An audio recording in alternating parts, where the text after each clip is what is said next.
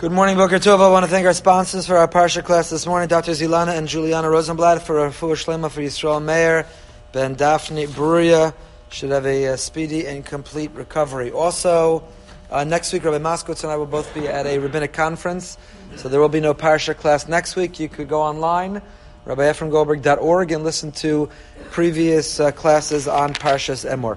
We are, we have the privilege this morning of studying Parshas Kedoshim together. It's page 600 and 56 in the ArtScroll Stone Chumash. And uh, I want to try to do an overview of the parsha and come back to the very beginning. This morning, spend some time analyzing and studying the opening word Kedoshim. What does Kedoshim mean? What is the mission? What is this charge? What is this mandate really all about? But let's get through some of the rest of the parsha first. Really, an incredible parsha replete with uh, mitzvos, most of whom focus on uh, the relationships Bein Adam Lachavera, between man and our fellow man, the relationships that govern how to have an ethical and a just and a kind society. So the parsha begins Kedoshim, we'll come back to it, and immediately it jumps, Ish imo v'aviv tira'u, v'es shab sosai tishmoro, ani Hashem elokechem. A person has to honor their father and their mother. And in the very same breath, in the same pasuk, we're told not only to honor a mother and father, sorry, not honor. This pasuk is not covered, but tira'u is to have. Yira is often translated as fear. But do any of us as parents really want our children to fear us? Maybe when they're young. Maybe when they're young. We want them to be obedient. We want them to be disciplined. And so we want them to have a healthy dose of fear. But a mature relationship with children is not founded on fear. What's it founded on? What's a better translation of Yira? Awe. We want children to have an awe and a reverence of us and our lifestyle and our values and our ideals and a desire to emulate, to be similar to them. And so it's a much more accurate translation, not fear, but rather a sense of awe. What's interesting is that the pasuk lumps together and juxtaposes in some ways Ishimo v'aviv tirau, mother and father have awe of, and keep Shabbos. What does one thing have to do with the other? Sometimes we see Shabbos juxtaposed with the Mikdash, the Mishkan. Now we see Shabbos juxtaposed with honoring or having awe, the relationship with parents. What's the connection? What's the connection between the two? So first of all, it's interesting. The Gemara already points out that we have mother before father when it comes to awe, and kaved es Avicha ve'asimecha, father before mother when it comes to respect. And the Gemara says why? Because, and there are exceptions to every rule, including this one, but on the whole, a child feels the nurturing, the love, the affection of a mother, and therefore responds with greater respect, reciprocates that love. So the Torah has to say, don't forget to also love your father. Don't forget to be affectionate towards your father. And a child more naturally is inclined to have awe of the father. The father often is a greater disciplinarian. The father is the law and order parent. The father, as the mother will remind the father, that's because the father has the luxury of not interacting as often, as much, so can swoop in with greater rules and discipline and consequences and accountability.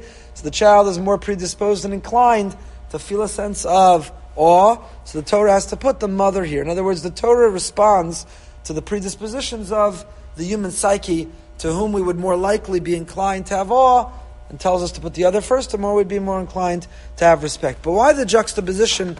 Why the connection between the two? Ishimova aviv tira'u, ve'eshab sosai tishmoru. So Rashi tells us, Eshab sosai tishmoru, Samach shmir Shabbos l'mora av lomar, afa pisha hizarticha mora av, im yom alacha, al tishmalo, v'chein b'shar kol. Why is the juxtaposition provided?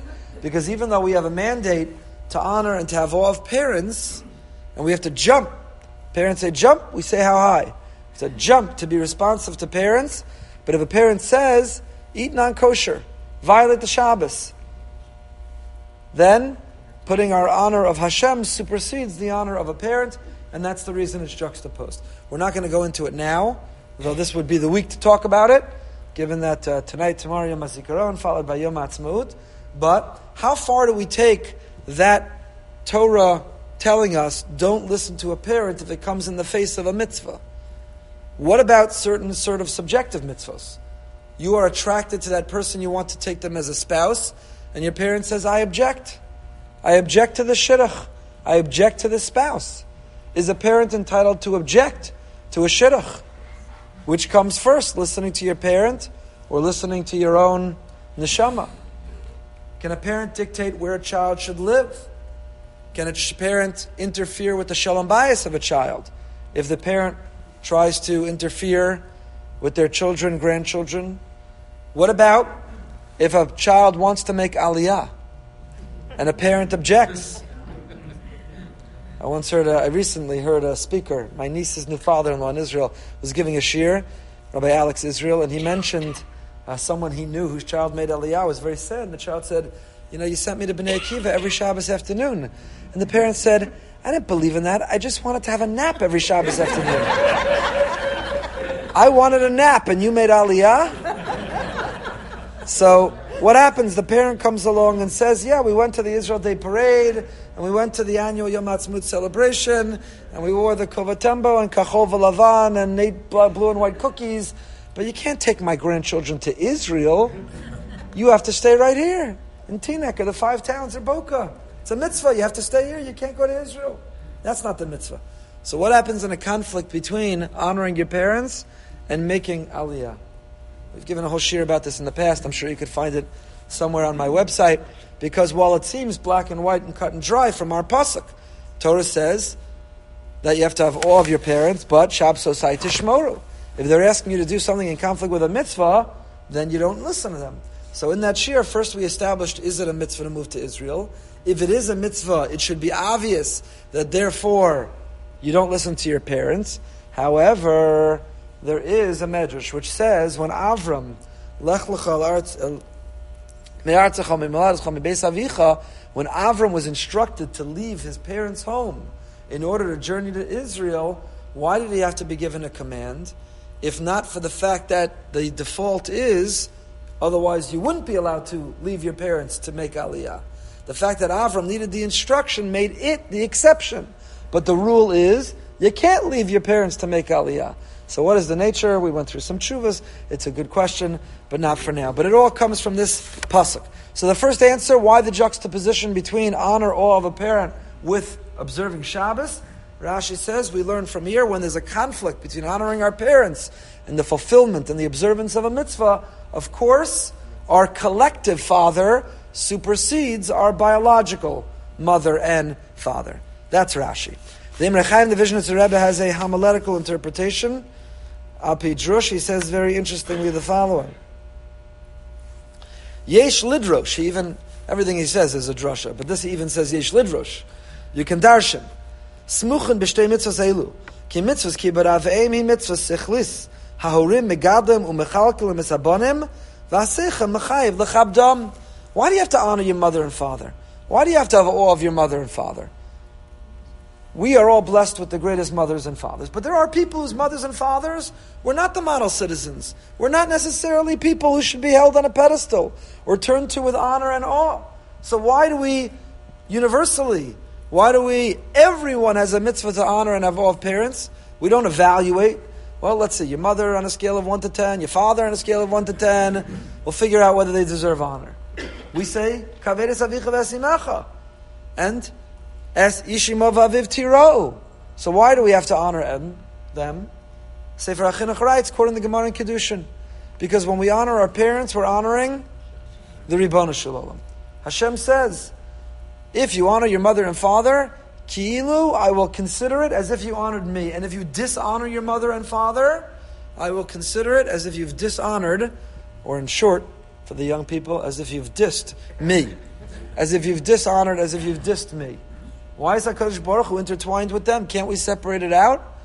My relationship with my parents has nothing to do with my relationship with God. My relationship with God has nothing to do with my relationship with my parents.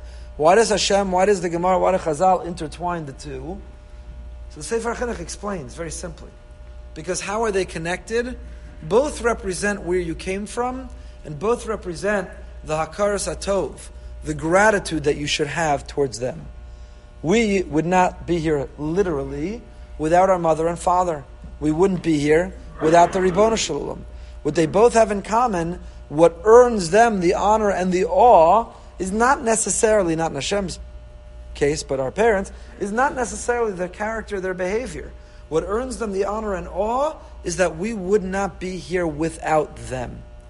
We are utterly dependent on them. And it's an expression of gratitude to treat them, therefore. And we've given this example before.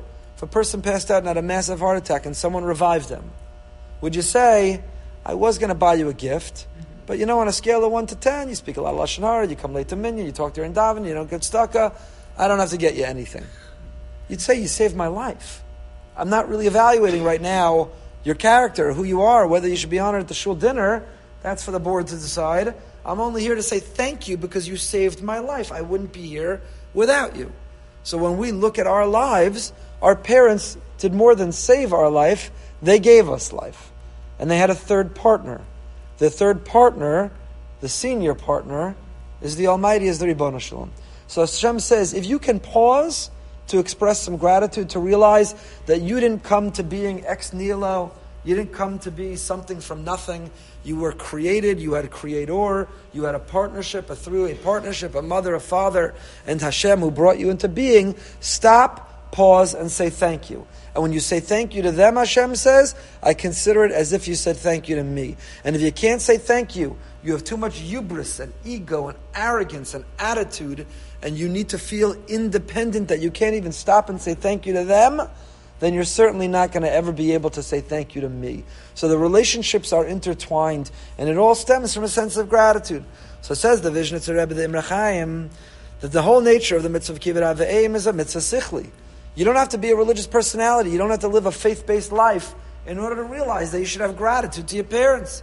It's a rational mitzvah. Why? They were good to you. They brought you life. They saved your life. Be good to them. Kimochain. So now you understand. Says the Imre the end of the pasuk. Kimochain Shabbos Kodesh Mechalkel Kol Yemos Hachol. Shisa Yoma Minim is Baruchin V'Gam Kan Mechayev Asecha Lishmor HaShabbos. The same way parents nurture and nourish and sustain and give us life, Shabbos nourishes, nurtures, and sustains the days of the week. So therefore, recognize what your parents do for you and recognize what Shabbos does for the week. It's geschmack, no? Alpi drush, homiletical. Ishimov aviv tira'u, stop and realize what your parents do for you, and in your week stop and realize what Shabbos does for the week. That we draw our nourishment, our sustenance, our serenity, our well-being, all is drawn from is drawn from Shabbos. So we saw Rashi, we saw the Imre Chaim. Besoloveitchik has a third interpretation. Why the juxtaposition or why the connection? And not only that, it's really between the three. It's parents, it's Hashem, and then we also have the Mora Mikdash, the responsibility of the attitude we bring towards the Beis HaMikdash, which the Gemara says applies to a Mikdash Ma'at, not just to the central Mikdash, the Beis HaMikdash, should be rebuilt speedily in our day. But the Mikdash Ma'at are shuls, which are temples in miniature. We also have an obligation, the attitude and the mentality, uh, and how we conduct ourselves while we're there. So, what is the connection between the three? Says Rabbi Soloveitchik. He says, Mora is a characteristic that applies solely to God. Giving reverence to a mortal, mortal being borders on the blasphemous. If so, why did the Torah command us to revere our parents? Moreover, the Torah commands us to display reverence towards an object, as is the case with the Mikdash. So reverence should exclusively be the domain of Hashem. And here he's sharing it. Here we are charged with having reverence towards human beings and towards a physical object, a building, the Mikdash. How is it possible?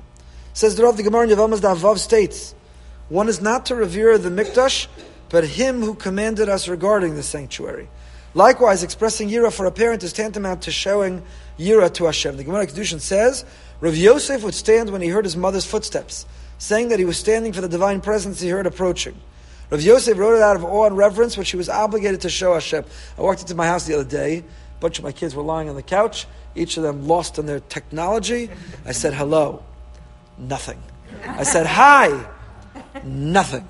I said, I'm dying, I need help. Nobody looked up. Finally, I screamed, I said, you know, the halacha is you have to stand when I walk in a room. I'm mochel the standing, but I'm not mochel that you can't look at me and say hello back. I have amazing children, so that's not a true story, of course, but it's a very true story. I'm under exaggerating the story. So, so Mora commands the attitude that we bring towards parents. He, Rav Yosef, when he heard his mother's footsteps, would jump, put down his technology and jump. He rose out of awe and reverence. The same awe and reverence he would practice towards Hashem, he showed towards his parents. The divine presence is also contracted into the mikdash, visits us on the great and holy day of Shabbos, and is embodied in each father and mother. When a child shows reverence for his parents, he's expressing reverence for Hashem. Shabbos reverence for parents and reverence for the mikdash are thus connected, all having the common theme fulfilling of the mitzvah results in an expression of yira for the Shekhinah. In other words, through Shabbos, through the Mikdash, and through our parents, we find Hashem. We're searching, we're yearning, we're looking. You can't see or feel Hashem. It's hard to develop that relationship. So, where do we find Him? We find Him in the sanctity of Shabbos. We find Him in the sanctity of the Mikdash. Famously, the Mikdash is a sanctuary in space, Shabbos is a sanctuary in time and the embodiment of our parents, the, no, the notion there are people who are greater who came before and on whom we rely and are dependent. And through each of those three relationships, we find Hashem. But Rabbi Soloveitchik continues, this is the point I want to draw your attention to. He says, Fear and love are mutually contradictory, but awe and love do not negate each other. On the contrary, they're entwined with each other. A great personality can bring about feelings of love and awe at the same time. When the storm of loving overpowers the lover and draws him to love, it also reveals the awe, which is a love as fierce as death. This sometimes takes the form of silent suffering. I love the other and yearn for him because of his greatness and majesty, but his valuation also leads to the retreat of the lesser one in the face of the greater one. Coming closer leads to an axiological diminishing of one's self image. Love contains uh, equality of value, but also the negation of value. So he says that's why these are juxtaposed. The son does not fear his kind father, his gentle mother, and the Torah has never commanded us to fear our parents. The emphasis is on the reverence interwoven with enlightened, appropriate love. So fear and love are contradiction, but awe and love are complementary. So don't mistranslate. There's no mitzvah to fear parents. There's a mitzvah to have awe of parents. Because the mitzvah is to find emotions that are complementary love and awe. Just like with Hashem, the higher level is not fear, how do you fear Hashem and love Him at the same time? The higher level is love and awe, the two which are intertwined together. Okay, so three interpretations of why the juxtaposition. Why does the Torah say Shab Sosai Tishmoru? Why the plural? Should, should be in the singular. Shab Sosai means the two Shabbases. So the Slonim Rebbe says it stands for Shomer V'Zocher. There are two aspects, there are two components to Shabbos. There's the positive, what I do, Kiddush and Havdalah, and there's the Zachar, the 39 categories of creative labor. Some excel at one without the other. Some are not so careful with the los assays, with the 39 categories of creative labor, but they tap into the spirituality and the beauty and the Zachar of Shabbos. Others, they're hung up on the minutiae and the details of the 39 acts of creative labor, but Shabbos is bereft of spirituality, of connecting to Hashem, of living in a higher level. Our responsibility is Shabsosai.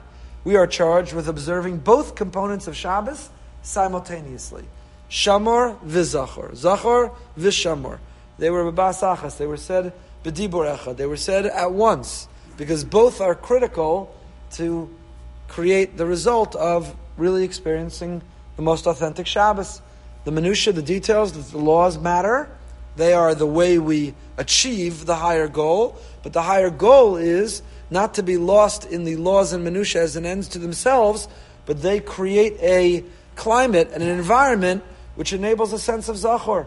Disconnect in order to connect, to rest, to retreat, to be present, to be mindful, to be with the people in our lives that matter, to reflect on that which matters, and to be able to re energize and rejuvenate for the week ahead. So we have to find that balance of Zachar Shem. The Slonim Rebbe says, Shab Sosai, the plural, refers to something else. We have two themes to Shabbos. What are they? Zecher Lamasa Bereshis and Zecher Lietzias Mitzrayim. On the one hand, Shabbos, we celebrate creation, creativity, innovation, and we celebrate creation and creativity by refraining, abstaining from creative labor. Hashem, you created and then you stopped for the seventh day. We too work. There's a mandate and a mission. We discussed this earlier this year. To work. Work is not a concession from a Torah perspective. Work is a calling. We have a value to work. So we work like Hashem six days and then rest. And so the resting is from not labor. Malacha is, Dayan Grunfeld says, the definition of malacha is creative labor. So we mark creation and creativity by resting and refraining from creative labor. That's Zechel Masa Bereshis. What about Zechel Itzias Mitzrayim? We achieve liberty and freedom. We emancipate ourselves all week long. My kids can't even notice I came in the room. If I dropped in the side of the room, I'd be on my own. Shabbos, we are free. We're liberated from technology and from work and from to-do lists Shabbos we have Me'ein Olam Haba, a 24 hour period. We put it all up on a shelf. It'll be waiting for us right after Havdalah. But for 25 hours, a taste of Olam Haba, where we're disconnected from the burden, the routine, the relentless responsibility, the technology, and we're able to be freed. These two themes are in combination what Shabbos is about, says the Slonim Rebbe. That's why Shabbos so sai tishmoru we have to mark and celebrate both aspects, both themes, in order to experience the most authentic Shabbos. By Soloveitchik is a third interpretation we won't get into, where he quotes the Zohar. Not so characteristic of Rabbi Soloveitchik, but the Zohar. The two Shabbos are the Shabbos de la and the Shabbos de la Tata. The supernal Shabbos and the earthly Shabbos. The heavenly Shabbos and the Shabbos down here on earth but uh, I want to move on. So you can investigate that yourself. Okay, so we start out with relationship with parents and Shabbos. We then turn to do not worship idols. Elohim lo sa'asu lachem. Don't make images. Ani Hashem. One of the themes that comes up in our parsha over and over and over again is a mitzvah, and then the why, because I'm God. Now, the because I'm God, how do we interpret that? Is that the old because I'm your father and I said so? Don't do this, do this. Why? Because I'm God and I said so. Or is there something deeper? Is there something more meaningful? Why Ani Hashem? Hold that. We're going to come back to it when we come back to the beginning of the parsha and the Kedoshim to you. Pigul, a law within rejected offerings. It can't have a wrong thought. I, why should my thought matter? As long as I do the right act, why should the thought matter? Because thoughts matter. Because your presence, your kavana, your intent Intention matters. We have a responsibility to give gifts to the poor. The Torah here includes that, the obligation. Honest dealings with others. Don't steal. Don't lie. Don't swear falsely. We have to be deal honestly with others. Pay workers on time. Don't curse. Lifnei iver lo sitein michshol. Don't put a stumbling block in front of the blind. What does this mean? Don't put a stumbling block in front of the blind. So, what does it mean? Because I'll interpret it to mean not just literally, there's a blind person with their walking stick, don't put your foot out and trip them. But Chazal, of course, learn from here don't give bad advice and don't lure someone into doing something uh, that's not right, that's not good, that's not ethical, that's not correct, that's not halachic. No careless word or act that could endanger the material or the moral welfare of someone else. The iver The blind person, doesn't have to be physically blind. They could be blind in their judgment, or blind in their knowledge, or blind in their conduct. And don't mislead them, don't, uh, don't hurt them. Now, would you violate lifnei iver lo sitein if you actually literally did put your foot out when a blind person was walking down the street? This is a very unusual pasuk for the following reason. The Sefer HaChinuch writes in Mitzvah Reish Lamed Beis that you would not violate the pasuk if you literally tripped a blind person, which is very strange, because the pasuk says, "Don't trip a blind person." So if you do what the pasuk says, you'd not be in violation of the particular lav. It's not included in this in this lav. And the question is why? What happened to Ein Mikra Yotzi Midei Pshuto? What happened to the notion that we never take away the literal or simple meaning of a pasuk? So pasuk says, "Don't trip a blind person," and yet you can infer from the Sefer HaChinuch that if you literally trip a blind person, it's not included in this. So how did the Sefer HaChinuch ignore the literal meaning of the pasuk? What do you think? Any ideas? Any suggestions?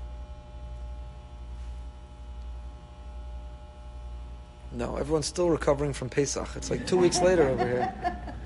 Two or three weeks later. Okay, so Rabbi Soloveitchik has, I think, a most magnificent interpretation. I love his answer. Says the Rav, placing a stone in front of a blind person is such a cruel, grotesque act. The Torah didn't even think it's worthy of mention. It's so obvious that you shouldn't do it. It's so beyond our comprehension or our thought or our fantasy or our desire. The Torah doesn't have to say don't do something so grotesque, so barbaric, so immoral, so cruel. It didn't even have to mention it. For a Jew to act with such evil intent would cause us to question his very Jewishness. The Torah is addressing the Jewish people exclusively, mentioning such a prohibition explicitly is unnecessary. Is unnecessary. Very interesting. Very interesting. So the reason the Torah that's not included is it shouldn't even be within reason. It shouldn't be within your thought process that one would do that. So therefore, it has to reinterpret it to be discussing something something different. Okay, let's keep going. All right, something else to say on Lifnei Iver, but I don't remember what it is. So we keep going. Torah then tells us, you're not allowed to hate your brother. How do you control your emotions? It's one of the questions on this parsha in particular, but the Torah in general. Torah mandates and legislates and regulates our conduct, our behavior. So tell me, light candles, blow a shofar, shake a lulav, don't do creative labor. My actions, I understand. You can tell me to regulate. But tell me how to feel? Awe, love, fear, hate. Here you have it in succession. Losisna, don't hate your brother in your heart. Love your brother. And on both we ask, how can you command me how to feel? How do you command how to feel? Many, many, many answers are given. Losisna notice, it does not say do not hate your brother. If your brother, your sister do something harmful and hurtful to you, it's hard not to feel hatred towards them. So what's the Torah specific command? Doesn't say don't hate them. What does it say? Don't hate them. Bilvavecha. Don't hate them in your heart. Means don't be duplicitous.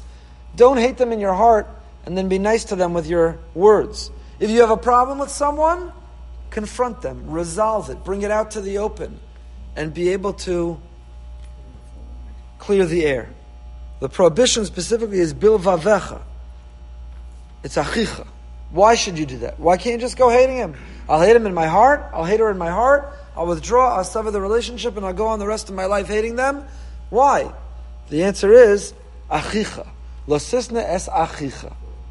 If a person has two children who are fighting, or one hurt the other, you say you need to make up. You got to bury this. You got to figure this out and move on. Say why? We just won't talk. The answer is achicha because you're brothers. You're brother and sister. There's a family rule. That's just not acceptable. That's just not tolerable.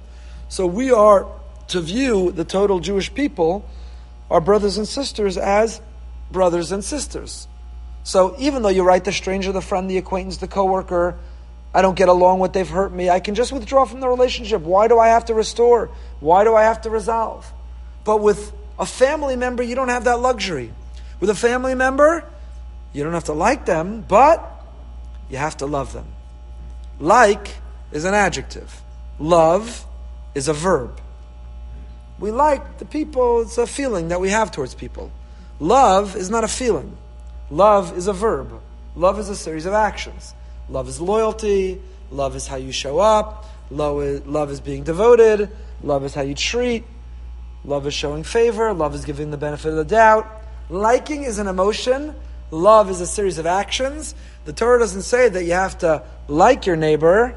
The Torah says you have to love your neighbor. Why do I have to love my neighbor? I neither like him nor love him. Why do I have to love him if I don't like him? The answer is Because he's your brother. In the family, we love one another. We don't have to like one another, but we have to love one another. We have to love one another. So if we view all Jewish people, achicha, they're my brother, they're my family, I can't hate, I can't maintain hatred in my heart. I have to resolve it, and I have to be able to love them. Losikam velositor, don't take revenge. A mitzvah never to take revenge. Why can't I take revenge? Someone deserves revenge. Why can't I take revenge? Why can't I take revenge? So the Sefer HaChinuch writes, you know why you can't take revenge? Because if you take revenge, it's an act of heresy. Heresy? What does God have to do with anything? Someone hurt me and I want to hurt them back. What does that have to do with God? Says the Sefer HaChinuch. If you were hurt by someone, you couldn't have been hurt unless Hashem was okay with your being hurt. For whatever reason, God determined that you needed to be hurt. So true, that other individual didn't have to be the agent or the instrument of your hurt. And if you need to hold them accountable, you should hold them accountable. So someone stole money and you want to retrieve the money. Someone hit your car and you want to hold them accountable to compensate you to fix your car. Somebody did a damage to you, you're entitled to hold them accountable for the damage. But if you now escalate beyond accountability to revenge, you are in denial that God had a role in whatever just happened. Don't be in denial. I was just dealing with that with somebody who felt uh, in a business transaction, someone gave the word on a certain sale, they backed off on their word and how wrong it is. And at the end of our long conversation, I said, You're right. I, based on what you've told me, I think the person acted in poor faith. I think what they did is wrong. It's disappointing, it's disturbing, it's hurtful to you, and it's bothersome. But you know what else? Clearly, Hashem didn't want this to go through. Because if he did, even that person with their poor intent couldn't have stopped it. So you need to, we need to palginan dibura. We have to divide and look at things that happen to us in our life in two parallel tracks. On the one hand, if someone wronged us, we hold them accountable. On the other hand, we recognize we couldn't have been wronged if it weren't the divine will. And therefore, what's the message for us? Or that I shouldn't seek revenge, so Sefer HaChinuch says at the root of the prohibition of Lasikim Lotisitor, not to take revenge, is to recognize that whatever happens in our lives is from Hashem. I, that low life didn't have to be the mechanism through which Hashem did it. I can hold the low life accountable. But while I hold the low life accountable, at the very same time, simultaneously, I realize that whatever is happening to me is from Hashem. Kamocha, and again we find those magic words. Love your neighbor as yourself. Why? Ani Hashem. So I want to offer a couple suggestions what that word kamocha. I think last year we spoke about v'yaftarecha kamocha. I told you my favorite Sfas Emes. I won't repeat it. You could listen again to last year's, but I want to share some new interpretations. What does it mean? Tell me to love my neighbor. I got. Love my neighbor. Why do I have to love my neighbor? Because my neighbor is my brother. My neighbor is my sister. When I love my neighbor, I'm loving a family member. And love, remember, it doesn't say like, it says love. I don't have to have feelings towards my neighbor, but I have to have actions of love, a verb towards my neighbor. What does the word kamocha add? Just tell me, v'yahavta love your neighbor. Of course, Rabbi Akiva said the klal gadol batorah. This is it. This is everything. When did Rabbi Akiva say that? When he came back from 24,000 funerals and giving 24,000 haspedim and paying 24,000 shiva calls, he concluded, you know, with all the other Torah I taught, the capacity to have respect and to dialogue and to disagree agreeably and to make room for others and to love others, zekla gadol batorah. That was his conclusion. We are in Sefira, where not listening to music, and we have scruff on our face, and we're in this period of mourning for those students who didn't get that message. Rabbi Akiva concluded that's the central message. Zekla gadol batorah. What does the word kamocha add? Just say, Love your neighbor, love your brother, love your sister. What does the word kamocha really add? The Ramban is bothered. Can you really love a neighbor as much as yourself? No one loves anyone as much as we love ourselves. And loving ourselves is healthy. Loving ourselves is good.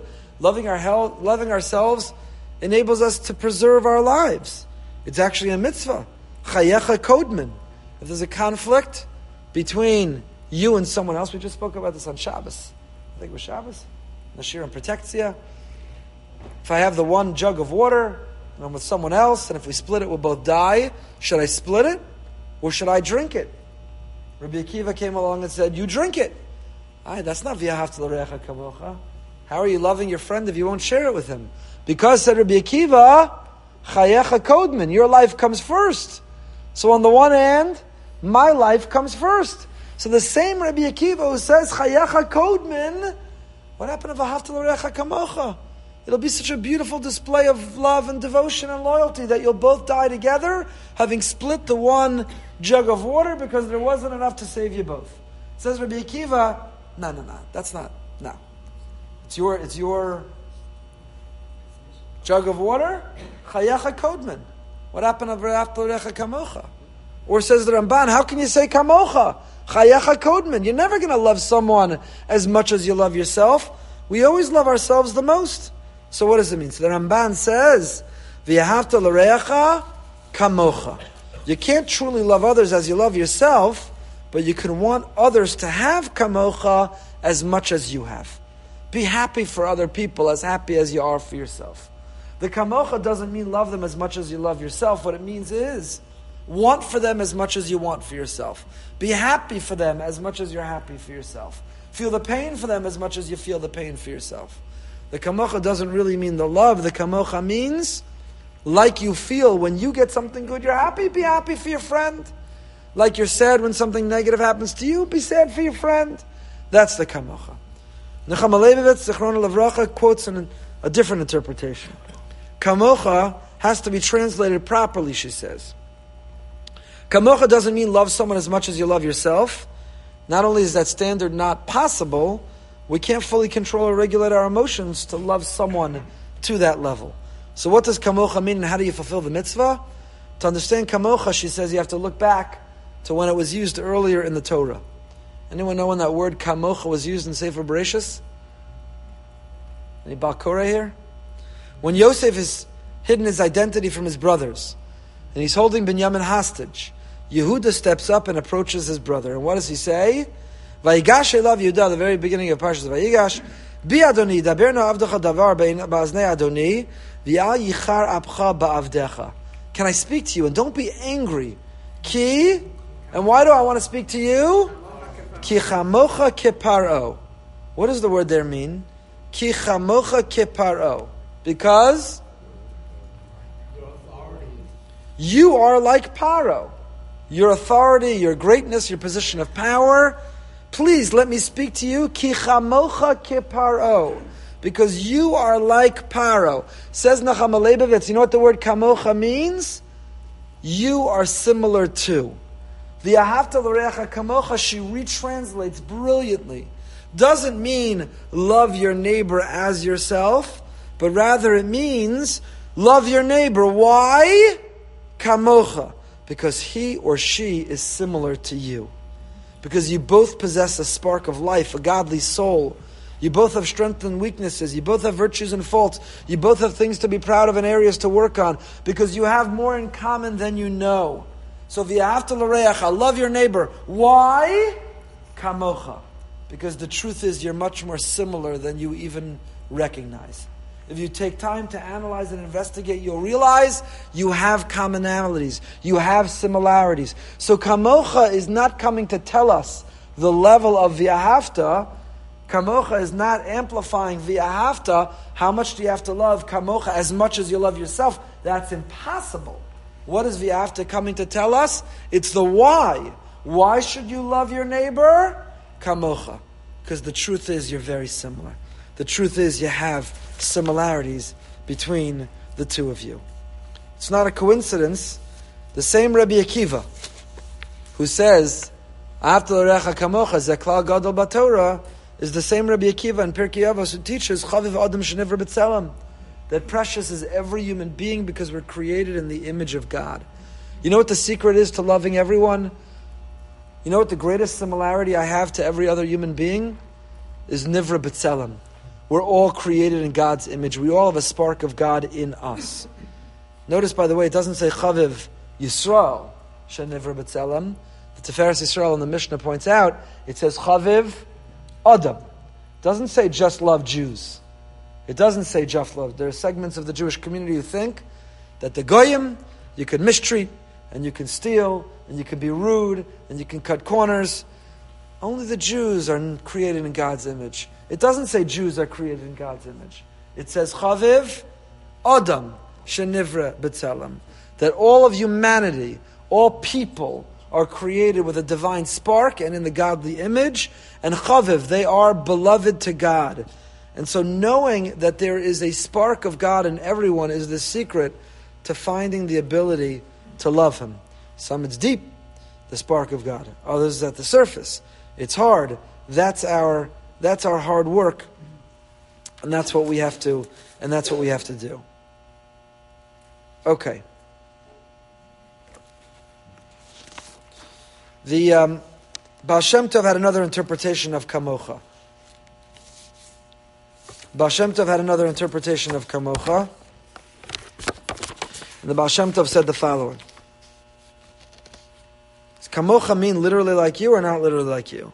So he says the following. Oh, beautiful interpretation. He says. Love your neighbor. And then God will interact with you, kamocha the way you interacted with your neighbor. V'yahavta. You don't like your neighbor? Your neighbor's not perfect? Your neighbor doesn't do everything the way you want? Find the ability to love your neighbor. Anyone says about Hashem? And then kamocha. Hashem will imitate you. The way you behave towards others is how Hashem will behave towards you. V'yahavta l'recha. The attitude that we bring towards others, kamocha, that's the attitude Hashem will bring towards us. And the Baal Shem says this is also what it means in the pasuk. Hashem tzilcha al yad yaminecha. We say in Tehillim, Hashem tzilcha, Hashem, you are my shadow, al yad yaminecha. what does it mean? Hashem is a shadow. Says the Baal Shem.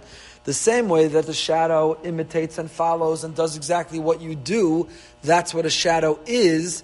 Hashem tzilcha, al yad yaminecha.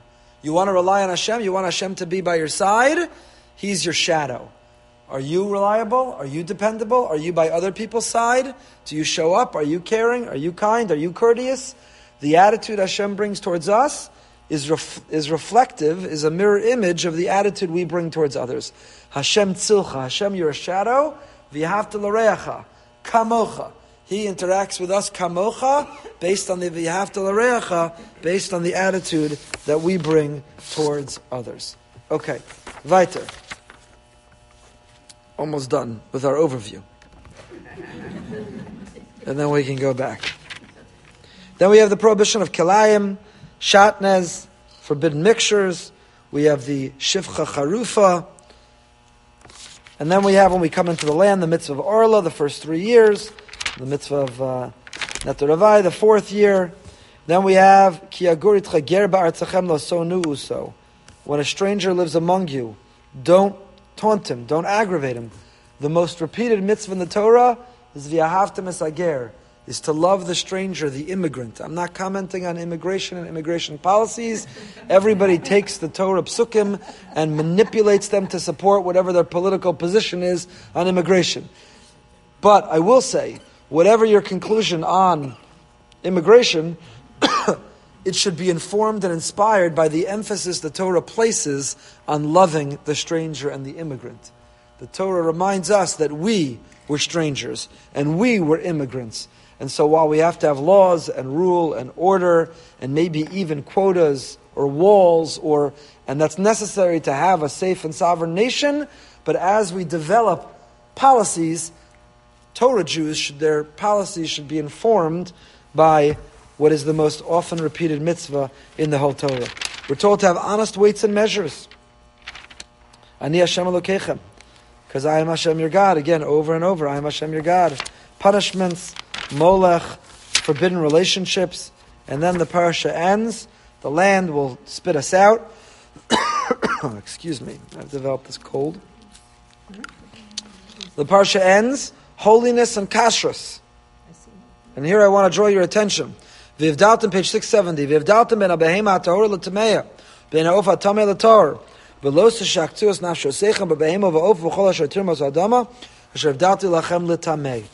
Here the Torah says, I've distinguished between the kosher and the non-kosher animal, the kosher and the non-kosher bird, and so on. How do we achieve kedusha? Through kashrus. It's not coincidental that the laws of machalas asuros. Where does the Rambam categorize, categorize the laws of forbidden foods? His Yad HaChazaka, the Rambam's Mishnah Torah, is divided into 14 chapters. He named it the Mishnah Torah. We call it the Yad HaChazaka. Yad is 14. There are 14 books in the Rambam's Mishnah Torah. In which book does he place the laws of sexuality, the laws of eating? Where does he put it? The book called Kedusha. I would have thought the book of Kedusha is Yom Kippur, Shabbos. What's in the laws of Kedusha? Sexuality, kashrus. Why? That tells us a lot about what Kedusha really is. But I want to draw your attention to a question on this pasuk. Because everybody knows, let's go back to Bereshis, Perek Zayin. When Noach has taken the animals into the Teva.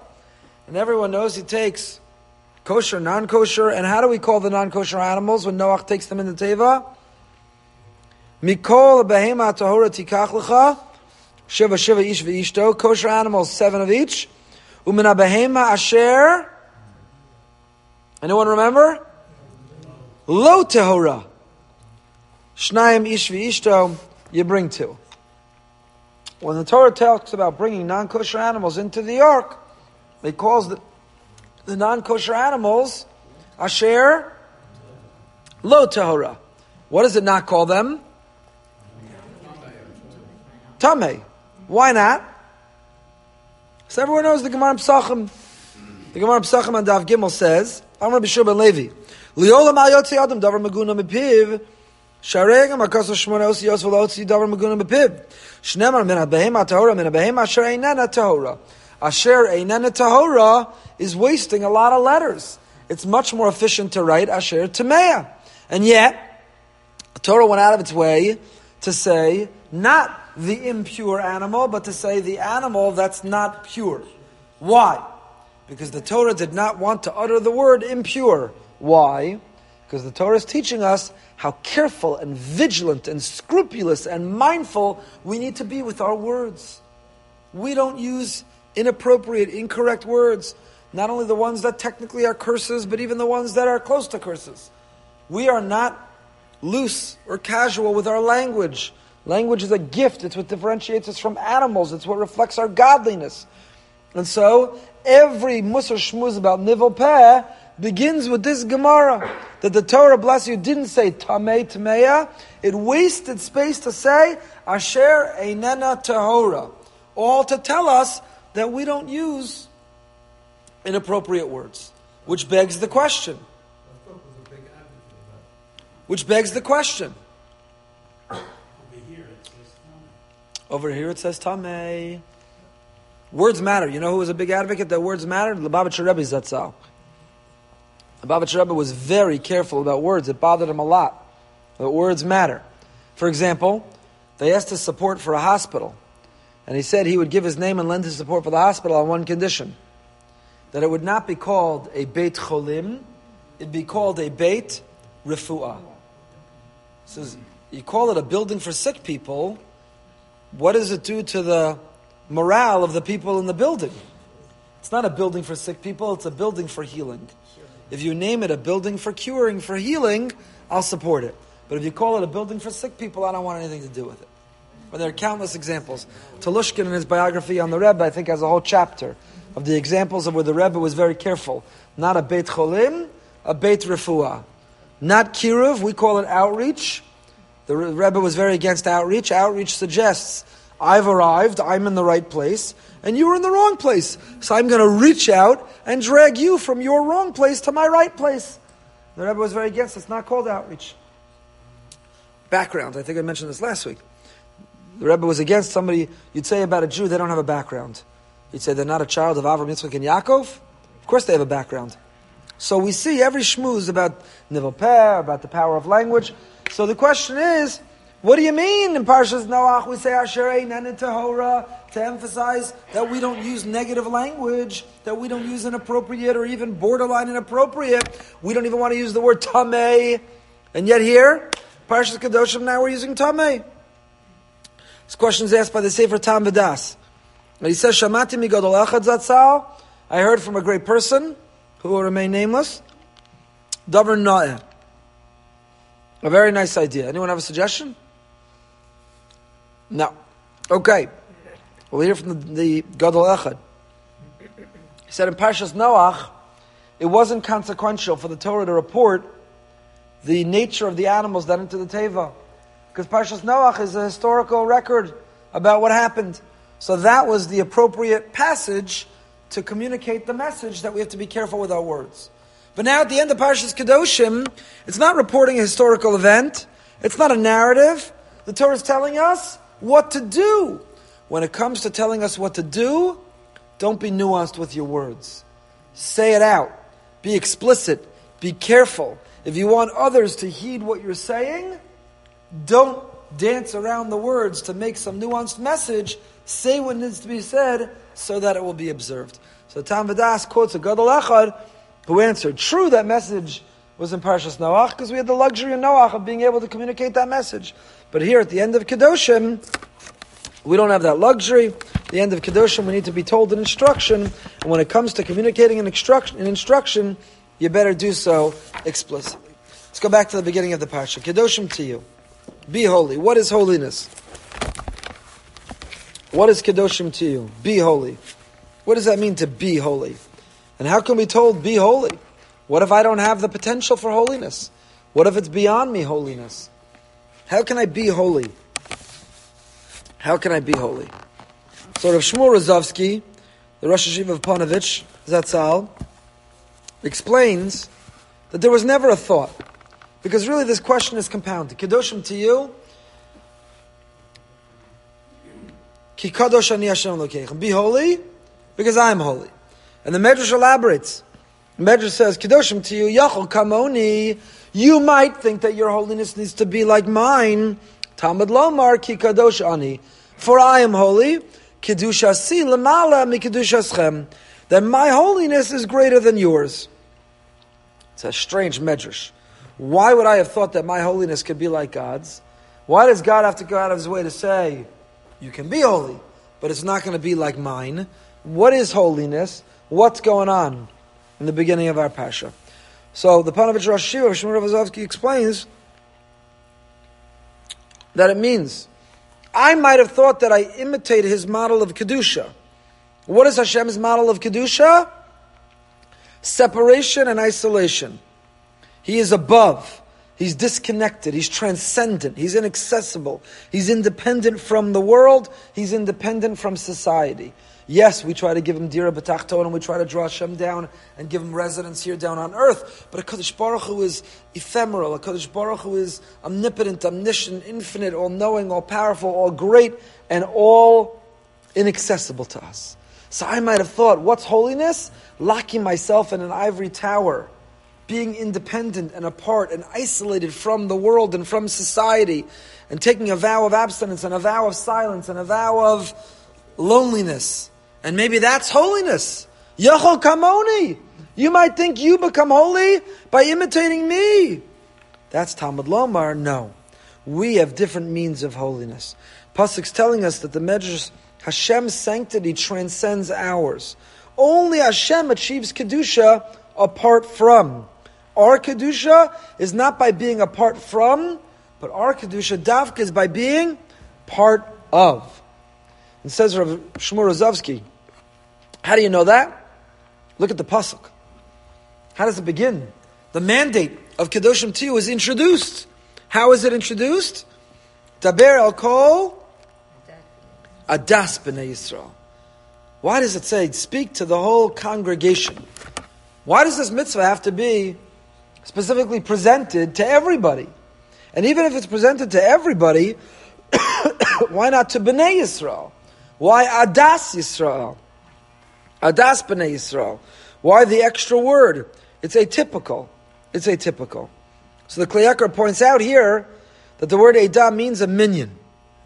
Whenever we, we learn Edah from, Edah Hara Hazos, who was the Edah Hara? The Meraglim. The Meraglim. How do we know a minion? We learn a minion from the Meraglim. How many Meraglim were there? Twelve. So why don't we need twelve in order to daven? Because two of them were good. Yeshua and Kalev were good. Subtract Yeshua and Kalev, you have ten. Ten are called an Eda Hara. You see, an Eda is ten. For a minion, you need ten. I'll present to you a question for Parsha Shlach. I don't know where you or I will be Parsha Shlach, and if we'll have a Parsha class. But I'll give you the question. Why in the world would you learn a minion from Meraglim? The Meraglim, the consequence of the Meraglim was 40 years in the Midbar. These are not exactly our paragons, paradigms. These are not our role models. So when we're trying to learn what is the source that you need a minion for a davar shebekdusha, to daven, to say kaddish, to say kedusha for a wedding, funeral, we learn minion from the meraglim. I'll give you an answer, Parsha Shlach. So, Dabera kol adas b'nei Yisrael. So kedoshim to you. Hashem says, be holy. And what's holiness, says Shmuel Rozovsky? Hashem's holiness is that He's apart from. Our holiness is rooted in being part of. And that's why the mitzvah to specifically be given, Koladas B'nai Yisrael, a community in a minion. And now read the rest of the parsha. Ki b'ra'av pei geneva, lifnei iver, lashon hara, lo sikam, lo sitor, tochiach tochiach, v'yavta kamocha, how you treat the ger. The whole parsha is how you treat one another. Because you know where Kedusha is found? Not when you hide in a corner of the shul and zug Tehillim all day and take a vow of abstinence and a vow of celibacy and a vow of loneliness and a vow and a vow and a vow. That's not holiness. You know what holiness is? Be a farmer and work the field and leave some for the poor. Have friends and don't speak lashon hara about them. Connect with strangers and don't aggravate them. Love them. Run a business and be honest with your weights and measures. Have parents and show them respect and gratitude. Adas ben Israel. The Kedoshim T was fulfilled not by following God's model of holiness, by being apart from, but rather by being part of, part of the community, ingrained and intertwined, and fully participating with the community, and doing so in a moral and ethical, doing so with Torah values and principles. Doing so in a way that expresses our tzelem elokim, our godliness. That's how we achieve kedusha, says Rav Shmuel Rozovsky.